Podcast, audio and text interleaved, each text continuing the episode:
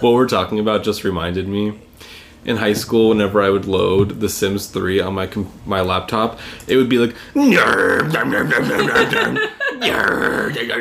I love that. And like you could like see the laptop shaking. Oh, okay. And but you know you're in high the school. The fact that you had uh, your own laptop in high school is so bougie. I Oh, love that yeah. for you. and obviously you're in high school, so you just ignore it. Yeah. I feel like if that was happening to me today, I would shut down the program, you know, because I'd be worried. No, I'd keep it going because I'm really toxic. You're a Gemini. I'm a You would just keep it going. I just keep. I've heard your going. computer making those noises. Like, so we had on a fan because we're in the office and I haven't been up here all day. I've been like running around, so busy. And Mm-hmm. so I came up here and I wanted to just get the air flowing, so I turned on the fan and then I turned it off because I didn't want the sound of the fan in there. But then my computer squeal is just as loud as the fan. so speaking of which, hi everyone. I'm Skylar. I'm Sammy. Welcome to today's podcast. You're not even gonna believe what I have in store for us today. My portion. it's like directly mythological and spiritual from a psychological perspective. It's oh, a shit. it's an absolute gem of a find. What do you? Uh, what's a little preview for what you have? I'm not gonna tell you anything. I played the fifth. Mine's not that interesting, but actually, Oh. I think it is. I, it's, it's just something that I have been thinking a lot about, so I kind of wanted to talk about it in general, and so Mm-hmm. we'll see if how I can segue into it. But uh, anything before we get into our topics and stuff like that? Anything new to catch up on? Or I just finished a book, everyone, that I recommend and don't recommend. I feel Oh, like I love that. everyone should like read the synopsis and see what they think. It's a book called Loving Day by I think his name is Mat Johnson. but anyways, it should be the only basic book. name ever. Yeah, something like that. And it's uh, it's written by a man who's half black, half white, and so the story is kind of um, about that. It's it asks this huge question: Is it possible to be half black in America?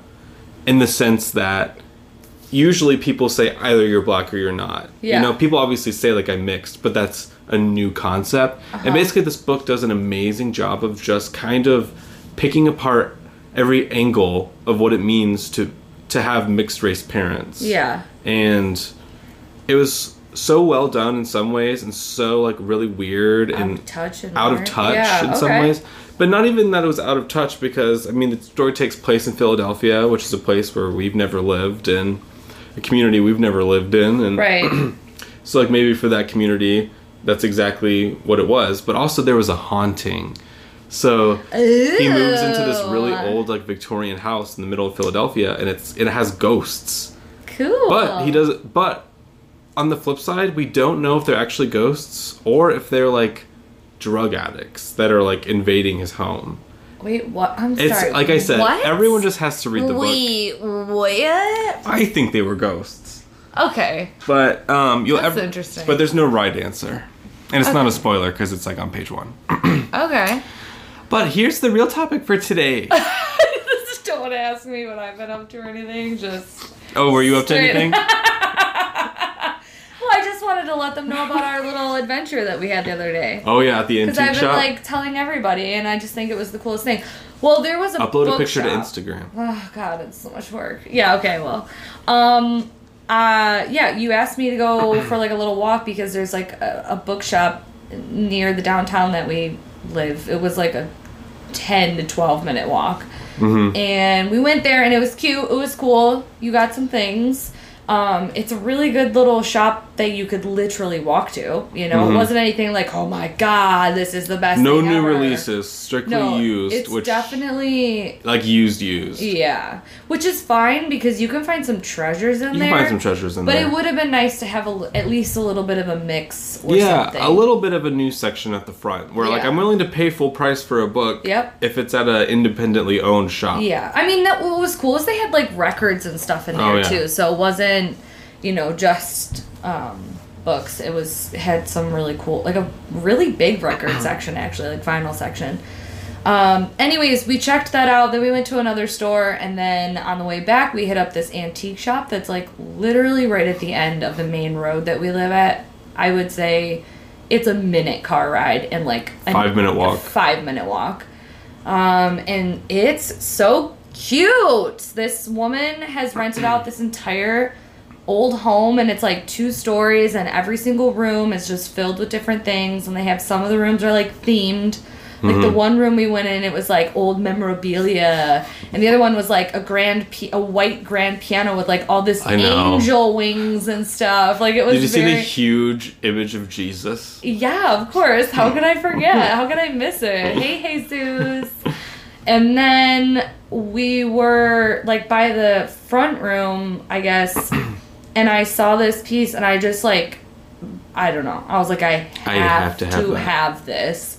I don't even know how to explain it. It's like It's half a scale, but, but it doesn't a- operate as a scale. it's not a working scale and it's not like a you stand on it scale it's like a glass and metal piece and it's art and it ha- it's like yellowy honey glass and it like has a big stem and then there's a metal eagle and a metal like kind of hanger that comes across and two metal chained droppings. I don't know how to explain it. And like two glass cups at the bottom or bowls that look like flowers.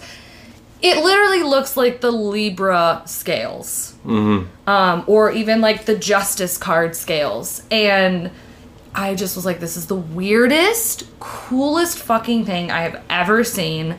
Um, but I also fell in love with this painting upstairs. And I was like, I want both of these things and I can't get both of them. So Skylar's like, I haven't gotten you anything for your birthday yet. do you want me to buy you the scale thing? And I was like, absolutely. Yes. What a gift. That was so, so nice and generous. Um, so we took that home and then I left without the painting because I needed to think about it and also we walked. You needed to think about it for ten minutes. Literally, we mostly it was just because I was like, I can't carry this massive thing home. Just carrying a, a Yeah. Salvador Dali painting home. so yeah, I mean, arm. this painting was marked as 250, and it's this massive painting. I think it's the biggest piece of artwork I have to date. Um, it's fully framed with this really beautifully detailed gold frame, and it's a reproduction piece, but it's Salvador Dali, and the colors are incredible. And whoever did this reproduction piece did a masterful job. Like it is literally the most gorgeous piece of artwork I have ever seen. Um, and it has like a slight little warping to the top left of the canvas, but it's not punctured. So I went back with my car literally 10 minutes later and I was like, I'm Give it- back. give it to me." Will you take 200? And she was like, okay. and I took that shit and I am just living large, living high. I've literally told everyone I know about it. I'm showing it off. I just love it. So I will try and post pictures on the Instagram, but I'm just, yeah. Got some hanging baskets today. Got my veggie plants. Um, cucumbers and tomatoes and sweet, got everything you sweet need. peppers and regular peppers and green beans and I'm thriving. Everyone, it's a good week. This is my birthday week, so I'm I'm doing what what Mama wants, Mama gets. You're living it up. All right, I think that's my update. I'm doing well because the last few weeks, maybe even the last few months, guess what, guys? I haven't been doing so well. So I'm very glad to say she's thriving. Wait, buys three new things. It's a new woman. The trial is back on today. We had the first cross examination of Amber Turd, and bitch, did Camille come through! Camille is Johnny Depp's one of Johnny Depp's legal team, and gosh, she's hot, and she just came shooting out the gate. So I got to play with flowers and veggie plants, and look at my new artwork, and listen to Camille tear Amber Turd open, and it was great. Oh god. I'm ready for the topic now. So this comes to us from an actual psychological publication. Yeah. Like I didn't get this from Psychology Today. Like I went into a database and found something Oh my like this. God. Uh, And it's actually from the Carl Gustav Jung Institute of Los Angeles. Wow. And um so it's called Trauma, War, and Spiritual Transformation: A Mythological Perspective. My eh, brain hurts already. Yes, I know. Okay. But I love those words altogether. Yeah, that was fun. I love having a mythological perspective on things, especially if it's coming from the Jung Institute. You just know it's going to be juicy. Mm-hmm. And the author's name is Reina Manuel Perry. Okay, I hate them. Just kidding. They've done nothing to me. I just it just sounds like So here is the abstract. Um, and then there is a trigger warning for suicide for just some of the soldier concepts for Okay. this. And it kind of ties into the mythology Okay. aspect. So it says the statistics are staggering. Approximately 22 veterans commit suicide every single day in the United States, which is I did not know that. That's that's insane. 22. Wow. Um, a previous study done a few years ago put the number at 38. And then obviously we don't have an unlimited number of soldiers, and the literal reason that it started going down was because we had less soldiers to commit Are you suicide. kidding? Not kidding. It says why. It is in it says why. it's like why is this happening and it's like it seems pretty obvious to me but it says it is in pursuit of an answer that this article came to be written in a mythological lens seemed to bring the most understanding and depth to a possible answer for me so this is like an editorial piece um, she does list um, like references and like links to other psychological studies. So she's not just like making this stuff up but it is ultimately an editorial. And obviously it's jungian it's mythological so it's not completely factual. Yeah. but it is really interesting and it's really um, well put. Except for there is if anyone reads this article they'll know exactly what i'm talking about. There is a paragraph in here that is so out of touch in reference to like indigenous spirituality that I was like, what is going on with this? Like, I want Mm. to email her and be like, what were you thinking with this part Yeah. portion? I'm leaving that portion out, but if anyone reads it, they should know there is a portion of this article where you're like, You're what the like, hell? Why? And why would you write why this? Why would you write? Okay. Well, good heads up. So basically, it starts off with not only do we have that concrete number of veterans who are actually physically dying, it it's also taking into account um, people that come back from war that forfeit their lives through drugs and alcohol and basically indirectly kill themselves. And when we take that into account, the number is uh, in the in the hundreds almost every single day, like something absolutely insane. Um, and then also people come back, um, they become homeless, end up in jail, blah blah blah blah. Yeah. So overall, it is believed that 7.7 million people in the United States have PTSD. 7.7 million. Yeah, that's. That's an insane amount of people. And it says so at home. But how many of those are from? so it's just giving like the overall view Okay.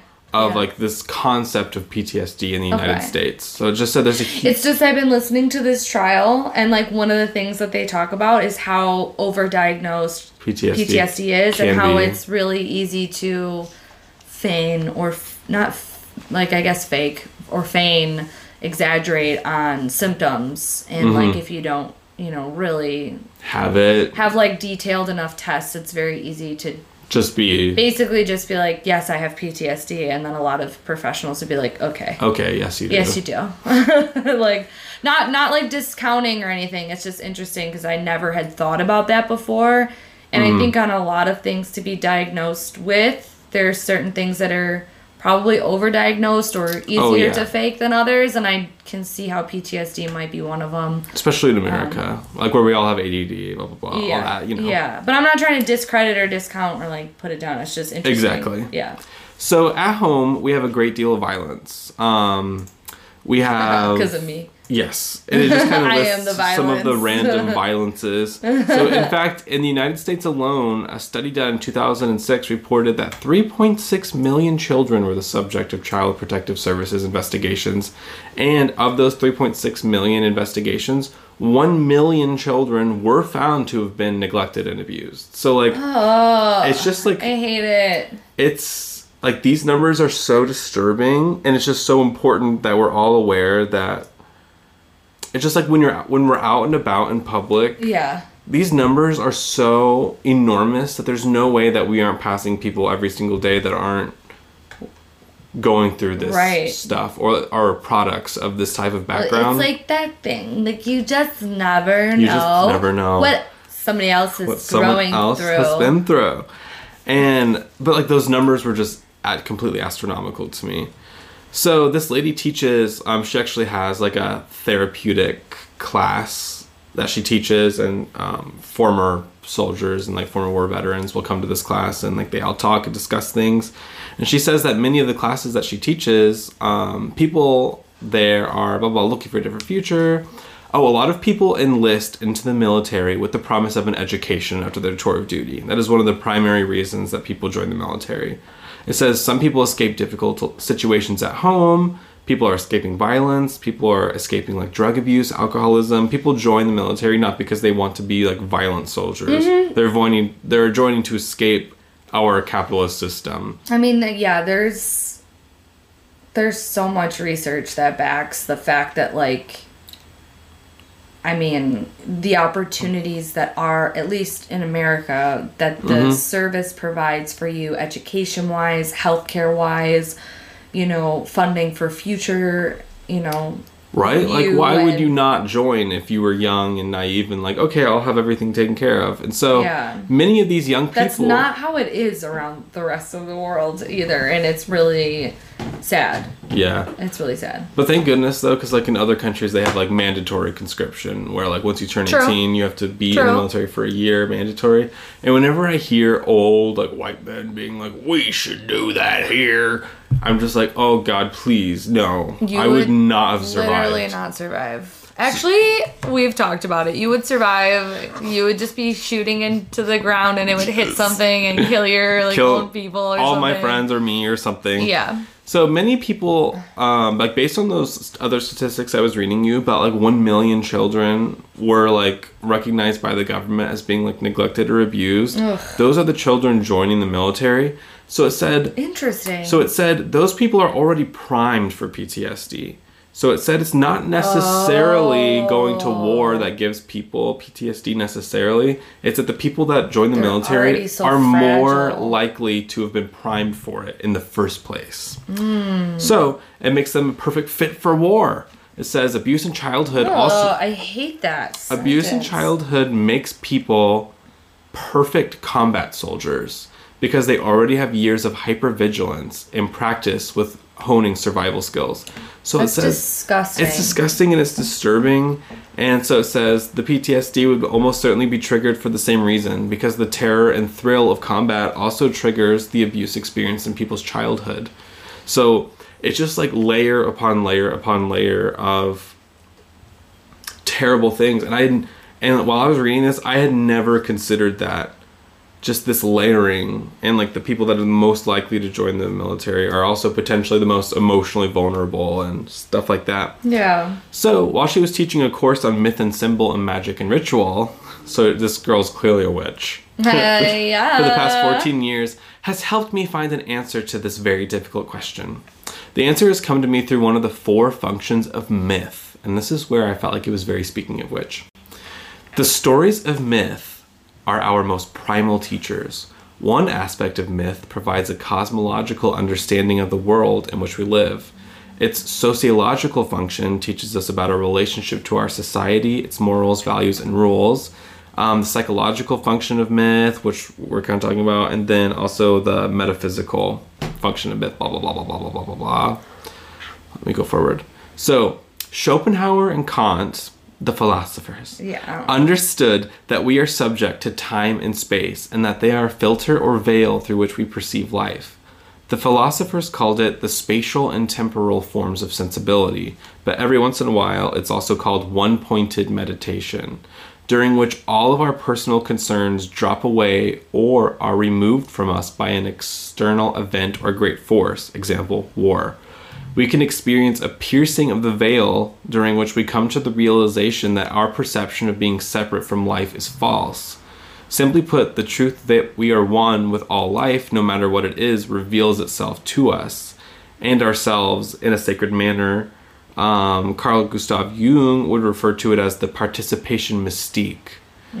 So, one of the reasons why those metaphysical or mystical experiences are fleeting is because our society doesn't support us remembering those experiences. No, absolutely not. Western civilization has done its utmost to put us into what is referred to as an I it relationship with the world and with life.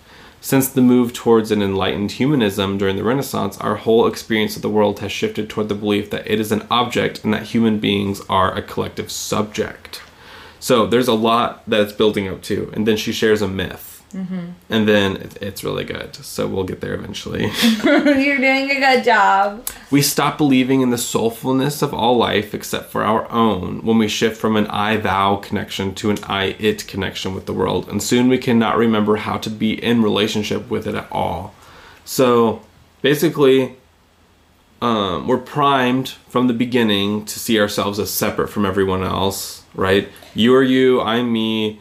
Um, You're unique. You're, unique, you're special. special. You're. I, there's like a song lyric, which is like this cringiest thing for me to say, but it, I literally, I love it. Um, and I always think of the Grinch, and I don't know why. You know what I mean? Where they like they all live on a snowflake. Mm-hmm. And just thinking about the world, like their entire world lives on a snowflake, and like one little single snowflake in our li- our lives has an entire ecosystem. You know what I mean? Anyways, there's a um, song lyric, something. I was somehow raised be- to believe I was somehow unique. Of then it was like it's like I would rather be a functioning cog in some great machinery or something like that. It's a Fleet Fox song basically talking about like I don't want to be unique. I'd rather be a part of something that's Bigger. functioning and that's bigger and that I am a community and that I am a part of. I don't want to be unique. I don't want to be special. I want to be a helpful piece and a functioning cog of life in society and I just oh, I love it. Cuz love. I love that as a lyric too. yeah, I, I didn't do it justice because I haven't heard the song in a long time, but that's what Mm. that made me think of. And I like that because there's always so many songs and so many like things media wise and that like embrace you, mm-hmm. what makes you unique, which is still helpful, which is still great. Yeah. I do think we should embrace embrace the things that do make us unique, but remembering that we are a part of There's a a difference. There's between connection. individualism and hyper individualism. I agree. So, soldiers going to war are encouraged to view the enemy as an object, not people. Um, when you go to war, you're taught to call the people you're fighting derogatory names to further emphasize the idea that these people aren't human and that's why it's okay to kill them. It says, but the soul is not so easily fooled. It says, like, who you are deep down kind of knows the truth and it ultimately won't allow you to lie to yourself. No, I mean, look at what's happening in Russia and or with Russia and Ukraine. These soldiers didn't think that they were going to do the things that they are asked, being asked and told to do now. They don't so yeah, want to. they're just kind of following the orders of their home country, and Yeah, and and their leaders, and they don't want to be doing. and they're this. and you're kind of seeing this play out in real time because like now we're also seeing Russian soldiers not as people but as just like objects of evil and mm-hmm. not necessarily as individual humans also. Mm-hmm. And so the body also knows and cannot lie to itself. The body remembers the truth of what has been perceived in extraordinary moments. So, soldiers at war pierce that veil we were talking about of everyday reality through stress and through unendurable circumstances in which they find themselves. And in the moment of perhaps killing somebody else, have the profound realization, though maybe buried deep in the unconscious, of their oneness with life. Um, Thanatos and Eros are the two sides of the same coin, and one feels often most alive in the moment of narrowly escaping death. So, when this experience is in conjunction with the killing of another person, the significance of this must be at its peak and at its most poignant. And I thought that was really fascinating. This idea that you're kind of t- uh, trained and told to be one way, and then on like on a battlefield, for instance, something about that inevitably pierces like every veil, mm. right? Like it pierces every person. Yeah. And every person has a moment, even if it's fleeting, to mm-hmm. realize that this uh, I'm a human being and that's a human being, and like killing others is really ultimately killing myself, and we're not mm-hmm. we're not different. You know, we're all mm-hmm. one organism on the earth. And right. so basically, it's just saying like having that understanding and like that realization and like that spiritual understanding can ultimately lead people to develop PTSD. And like this is like a, mm-hmm. it's kind of hard to quantify with science because we're talking about feelings and myth Yeah. and legends and stuff like that. But like she feels like her experience working with these people that it feels the most true Right. for her and her community. And I've never really heard that before. No, that's that was- really interesting. It's so crazy too because it's like every situation is so different and it's you know, there's statistics and there's things that you can kind of talk about generally, but there's always like exceptions to the rules, or there's always things that like really change the dynamic of it. Like thinking about, you know, um, maybe maybe uh, lethal injection for someone who has done who is a serial killer or who has done horrible things to children or you know, like you know does that change things once somebody else is without reason or cause? I'm not saying yes or no. I'm just saying like it's a completely different Yeah. it's completely different than what you're talking about but it's not in the sense that it's it like follows the thematic line. yeah of like this is another person that i'm connected to life wise like we all are human but at the same time like there are things that i don't know it's different. I don't know. I'm just thinking about like the grand scheme of like killing somebody you know what i mean Murder. murder whether it's like on a battlefield or you know Yeah. through like a I mean, ideally, we just or- wouldn't kill each other at all. And Obviously. Okay, I love that little Libra moon. Why can't we just like Why can't we all just freaking get along? people? So, our society also shows its sickness quite simply by the amount of time and money we devote to war instead of peace. Ugh. Um, the amount of money we like suction away and keep away from art, keep away from education, keep away from the health of our citizens, and we provide as little support as possible to those who need it the most, the elderly, the children, the battered. And it's just saying how like this shadow on our society is this profound loneliness and then when we send people away to battle hmm, Okay. and they realize that they're fighting for that ultimately. Yeah. Like they're fighting for a society that is ultimately broken. And it's just talking about that piercing of that veil, right? Like this total moment of understanding. yeah, you and just it kinda goes like, away. eternally jaded. To Oh, everything. absolutely. And um, are you ready for the myth? I'm ready. So this is actually um, a pygmy myth, and it's it's called the most beautiful bird song, and it comes from Central Africa. Um, a young boy heard the most beautiful song in the forest. He followed the sound of the song until he found the bird that was singing the song. He asked the bird if he could come home with him, and the bird agreed. The boy asked his father if they could take care of the bird and feed it, and reluctantly the father agreed, not seeing any advantage to this type of behavior. After the meal, the bird flew away. The next day, the boy again followed the beautiful song and again asked the bird to follow him home to share a meal. The father got annoyed about feeding the bird. And the third day, again the bird followed the boy home, but when they arrived, the father stated that their food was too precious to share with this bird. The father then asked the boy to run an errand for him, and when the boy was gone, the father took the bird into the forest and killed it. Oh my god! I love the- mythology, I was just And with the death of the bird, the song died as well. And with the song, the father died. For the bird was gone forever, and the most beautiful song in the forest was gone forever, and so was the man. wait. What? And wait, what? I had to think about that, right? Okay, For like yeah. five minutes. I read it and read it again. Yeah. And I was like, okay, so like man kills nature and then he dies. So like I felt like it was more like us um and s- it's like our rejection of nature and like hoarding ultimately kills us. It doesn't give us longevity. And um it was also just about like the author unfortunately didn't really Go ex- into depth. explain how she thought this myth Yeah, tied in and that's okay. and that's okay I, I think it was interesting still.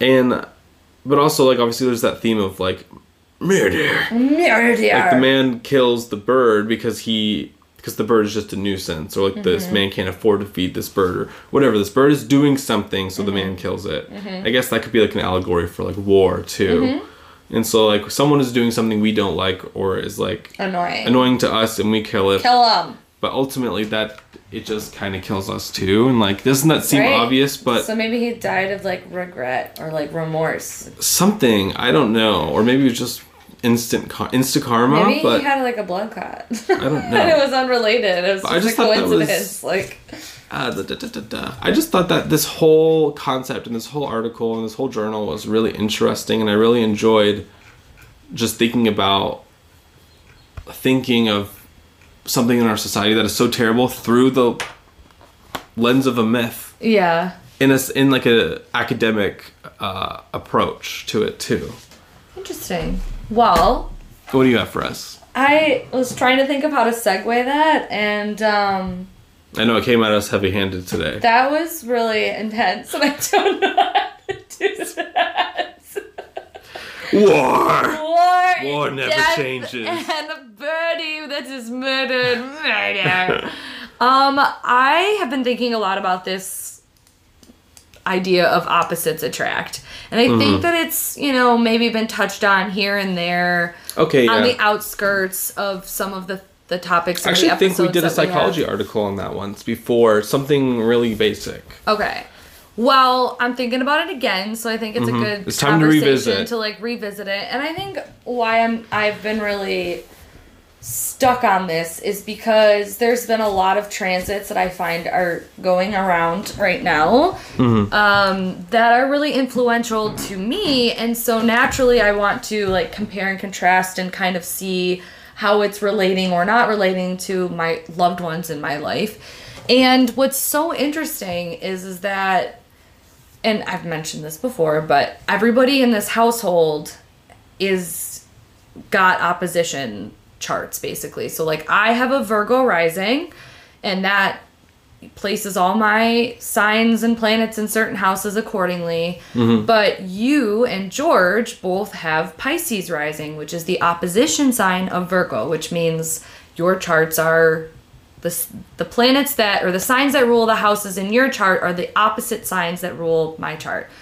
Basically, when there is a planet that transits or changes signs or moves into a new house, it's moving into one house for me and the opposite house for you guys. And so, for example, That's really helpful for you, I'm sure. And- when everyone's having an opposite house experience I mean, too. it is and it isn't. I mean, I just think that it's interesting because this idea of like opposites attract, you know, Mm-hmm. if you think about it, like I, from my perspective, have attracted two, Two people that are opposite in in a, in some ways to me. I mean, we have similarities because we're both have Virgo placements. So you're not a Virgo rising, you're a Virgo sun. Um, but you know, our charts are opposite um, in the sense that like again the signs that rule the houses are in, in the opposite spaces for us and again george he's got scorpio sun my moon is the opposite of that it's taurus. So not only do we have opposition charts with me being a virgo rising him being a pisces rising um, his sun is opposite my moon. Like there's a lot that can come with that. Um, and I've been also thinking like if you put like if you do what's called synastry in astrology, you can put two charts together and see the compatibility, and it's a really big thing. It's not something that I deal a whole bunch with. I've played around with it. It's never been something to date that I've been super interested in. Um, so maybe I'll get there in the future, but um, some astrologers like focus really heavily on things like synastry and stuff. And you know, if you put George and mine's chart together, like it's like bad, like so so bad because there's like all these like oppositions and squares and everything. And I've never had a more healthy, um, challenging, but like beautiful relationship with somebody. Like this is the longest relationship, and it's just so helpful and solid and like structured. And I think if it was too easy, if, if we were the same, I wouldn't feel like I'm being challenged. And mm-hmm. same thing with you. We are very similar, but we are very opposite. And the, and the ways that we're opposite, I feel like are really compatible with each other, and we understand that, and we see that.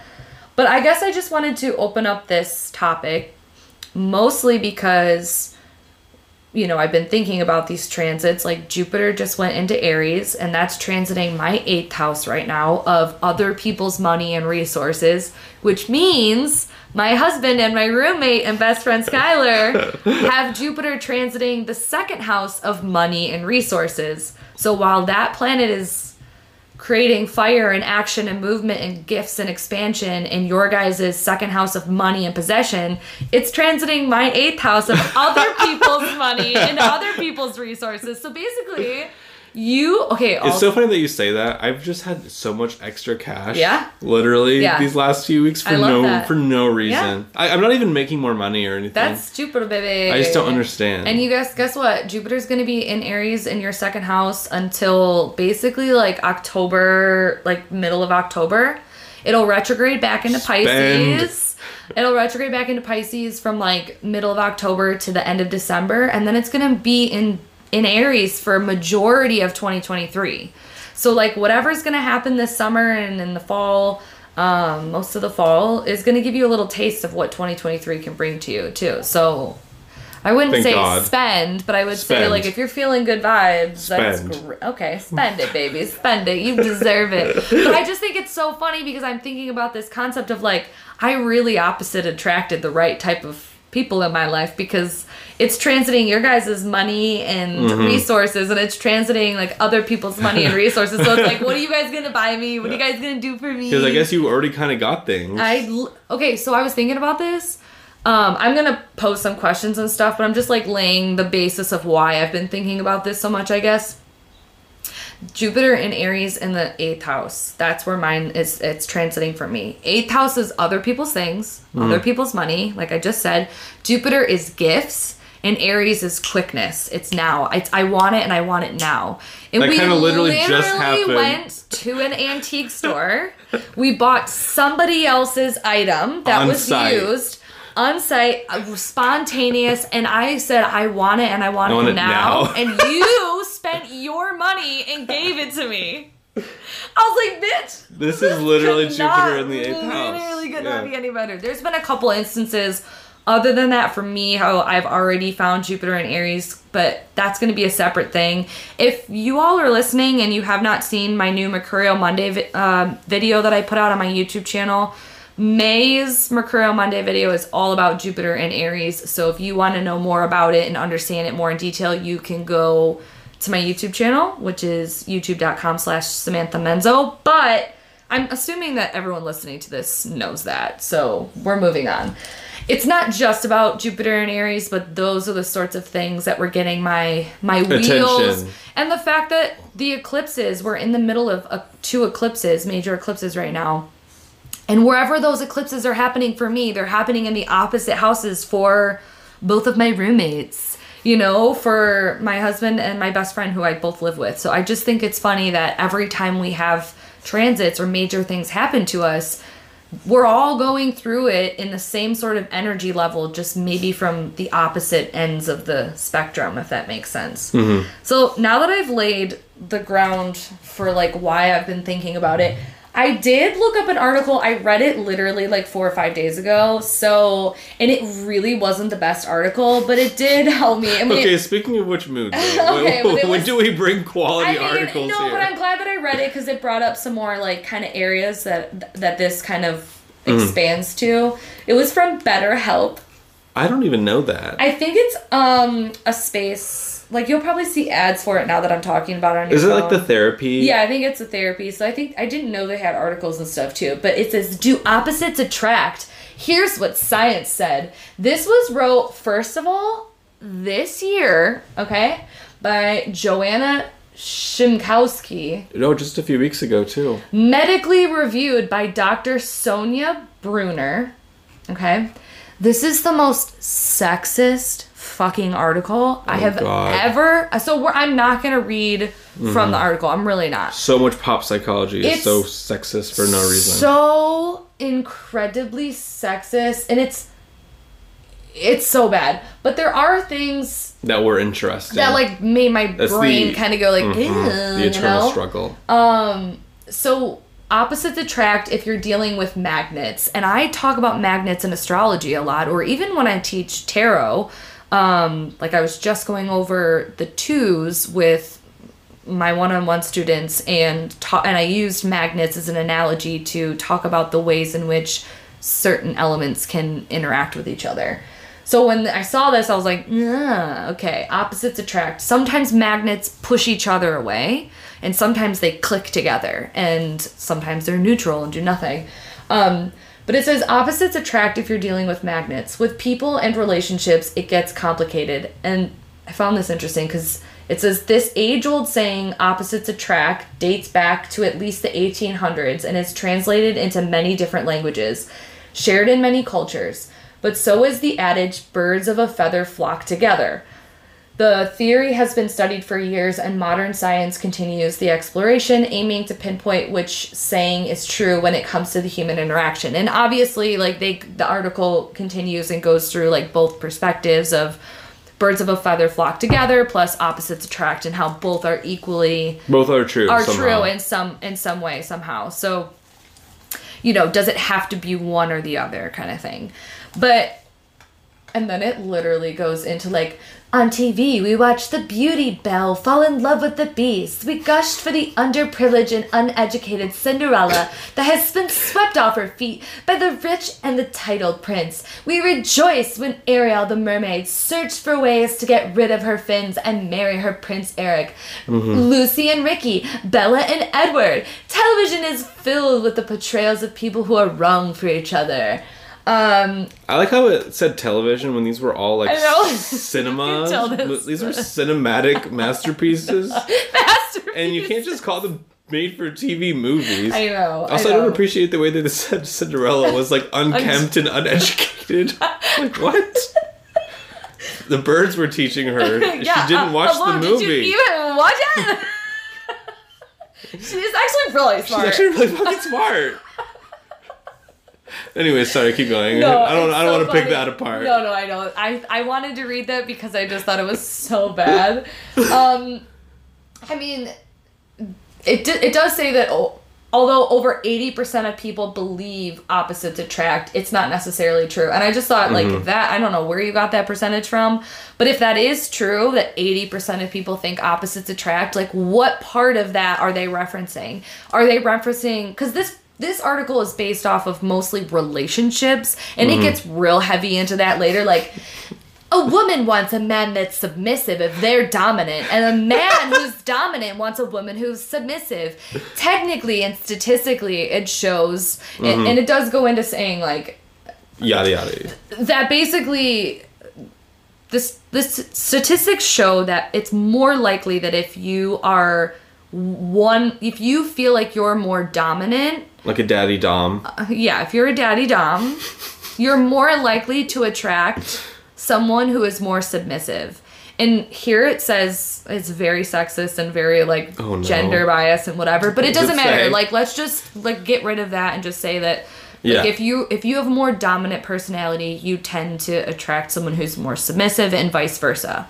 Um t- statistically shown. And Mm-hmm. I thought that that was interesting and I was like trying to go back to like Those relationships My relationships. work, right? They make sense if one's dominant and one's submissive. Like Yeah, it doesn't have to be toxic mean- and terrible. No, either. and it doesn't mean that you can't if you're both dominant or you're both submissive. Because obviously I'm like super dominant. yeah. okay. Okay. I've only actually Uh. I'm like obviously super submissive, and I'm only ever in relationships with people that are also super submissive. So Yeah, so that that's basically what I was trying to like. I don't know. I had a couple Yeah, right? Mm-hmm. questions for you specifically, and it really does. It's like okay, I don't really know where I land on this. I just find it really fascinating. I know astrologically how I think this is very cool and how opposites attract and you know are interesting to me. But so like I want you to think back of your history of your relationships and um first back. romantically like just on the whole timeline and if you think that consistently you've attracted opposite uh, or what you would consider more of an opposite of yes, you Mm-hmm. I would say that. Like I usually attract people that are like louder than me, or on the flip side, way quieter than me, or.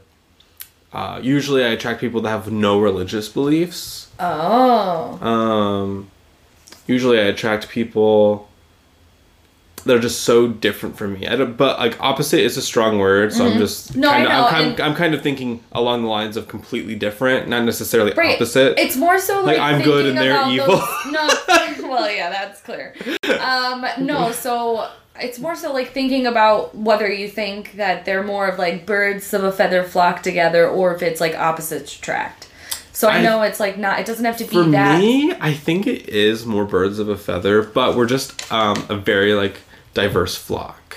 of feathers in the same I hate flock you. of feathers. He doesn't even go here. You know what I'm saying? no, I do. I'm just teasing. Also, I think that I think I come across as, as like a submissive, but I think that in relationships I actually am the dominant one. okay. What do you think? Um, I don't Like, I will know cede- if you're dominant or else. I don't know if it. I don't know. I don't know. Like I'm a top. I feel like more so it's that you are like you have boundaries Mm. and it's not so much of like you're going to be like telling people what to do more so than like this is how it Mm. is you like it or you don't Yes. so Or it's more like people, or it's more like I feel like I'm more, I'm very dominant about So my I own that- space. yeah i feel like then then you would be dominant like you're not just gonna be like but i don't know I at the same time you are so submissive Yes. you're just like yeah okay whatever you Okay, want whatever sure, sure. whatever That's fun. Okay. I'm fine. so happy. so, um, So I, for you, let me just pre- let me just guess for you. okay, yeah, no, okay, the whole timeline of my, because we're gonna talk about friendships and like, other know- things outside of. I feel like I've heard like dozens of stories about your past relationships. Yeah, I you have definitely not heard them all, but like you've No, gotten, and I don't think anyone scope. ever will. No, and I don't think they should. No happy person things should that- hear all of your stories. No, no, they really shouldn't. I think that your earlier relationships were more birds of a feather flocked together, but not because they were so similar to you, but more like they um they were like more similar to you. Like that's my Yeah, I don't really know. Like they weren't opposites, but they weren't necessarily close to you. They were like kind of hovering in that middle ground. Yeah. Like they were adjacent to Mm-hmm. And then I feel like as you've gotten older, you've attracted more opposite. So I feel like when I first started um, being in relationships with people, they were very much dominant people. And I wanted to be dominant and I had traits that felt like you like you said that they were like it was very much like on the same level as me but i would say that i attract i attracted more dominant people than i than i and then there was like some sort of weird switch somewhere in there where it flipped and i for a for a handful of years i would say a lot of years i only dated very passive Weak, pathetic, Weak. submissive. yes weak uh, not weak uh, yeah weak um s- very submissive sensitive uh almost annoyingly Mm-hmm. submissive men and women so i don't know what that was and then all of a I don't know what sudden was- i don't know what was that guys but then all of a sudden a switch turned back on and it was like oh there might be too much like of an Of imbalance uh, here. And it's interesting because it doesn't necessarily have to be with dominance. I just used that specific in, in, Yeah. like example it because means the article so many things. Yes, because the article did spend a lot of time talking about that. Um, but, you know, in my current relationship with George, I would say we're equally matched in energy of like submissive and dominant. Like there are times in, in spaces where we do both. Like, and I feel like when you think about personality, George and I are completely opposite. Like he, you know, and, and the ways that we live our life, the way that we, you know, approach certain things. Um, like I like to plan, I like to take my time, I like to really understand every aspect, every detail of something. And he's like, no, let's just do it. Don't even think about it. I'll figure it out. I know what to do. There's so many things in which we are so opposite. Um, and again, I maybe I'm just so clear on who we are individually and as a team because I look at so much and also just studying our astrology charts like I can see how how our opposites are not really opposites. In astrology, like I've said before, opposites there's oppositions, but opposites are just kind of two sides of the same coin. Mm-hmm. Um, squares and things like that are much more opposite, or even signs that are right next to each other are much more opposite sometimes than actual opposites. I'm getting a little off topic here, but I'm just thinking like I, I love that concept. I don't know what happened. like the people that are adjacent to us are Yeah. can be much more problematic to us than people that are actually our opposites. Right. You know. Yeah. Yeah. Absolutely. I mean, you know, like, to, if you think about like Gemini and the opposition of Sagittarius, you know, those signs eh, really symbolize and talk about a lot of education and learning and um, your immediate environment and the outer environment and things that are um, travel and knowledge and language and, and communication and information. And they're both really wrapped up into the same sort of concepts, but on different ends of the scale. Like one of them is much more immediate and one of them is much more expansive. Um, but if you go to Gemini and you go to the to, to the right or to the left of it and you take a look at like Cancer energy or Taurus energy, like bitch, those signs are so different. Like they are so different.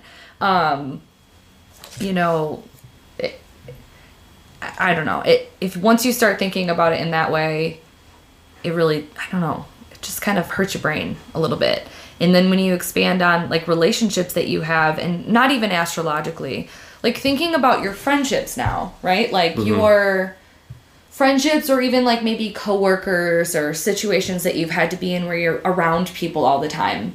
You know, do you think that you approach it in the same way consciously or unconsciously about you know attracting people that are similar to you or opposite to you and maybe I work don't- and friendships are completely I separate feel like I have this archetype of a woman that finds me. stop i think the same thing shut up and it's a wo- it's like oh my There's you this go. there, there is this female archetype, listeners, that no Yes. matter where I go, she finds me.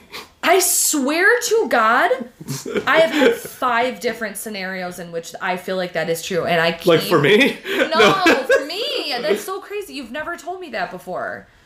You know what I'm talking about? It's you. Yeah. You are the female archetype that oh, keeps, Oh, oh, oh, oh! Actually, we keep- have talked about that. Yeah, yeah, that yeah, keeps yeah. finding me No, no, everywhere that I you go. keep finding. No, they find me. How did I find you? You literally found me. You put yourself on the internet for me to find you. That's so. Think of you it that literally way. just said for me to find you.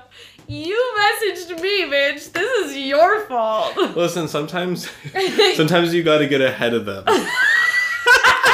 before they can come get you. So before I found Skylar, I you found needed you. to find But me. you know what I'm talking about? No, I know. It's like this very lesbian esque, dominant, older sister, Older sister vibes. vibes. Woman who like knows what she wants and knows what I want when I don't know what I want. I don't. then- yeah, for sure. I don't know, and they find me, Yeah. and like I'm just. That's just what how it is. Yeah, you I know. like and you're pretty comfortable with I- that archetype, I feel though. like why run from fate?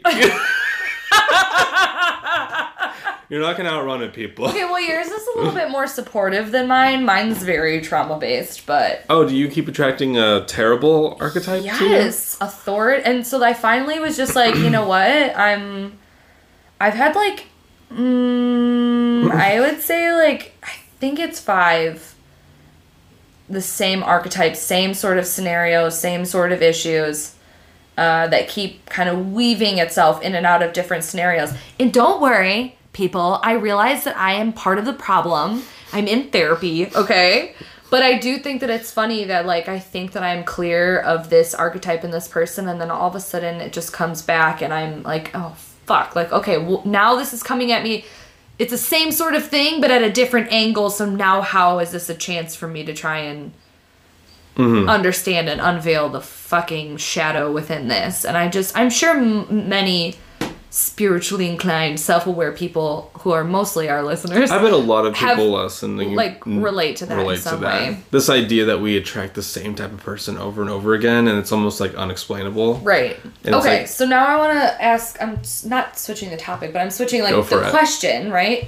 So okay, so we've established relationships, friendships, maybe even just an archetype that might keep coming to us.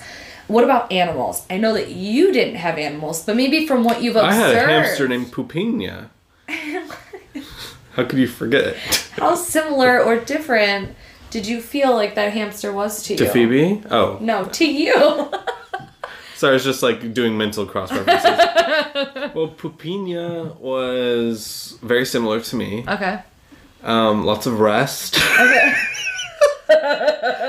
lots of anxious running on the wheel. Um, drank lots of water. Um, wasn't too picky. Okay. Like you know, did what you know she made do with the space Mm-hmm. that she had. Um, and I feel like Pupina was similar to me in a lot of ways. Mm-hmm. See, this is- jumpy. This she was. I literally scared you today when you came. I was hit by the front door and I went, "Ah!" and he was like, I just love scaring Skylar.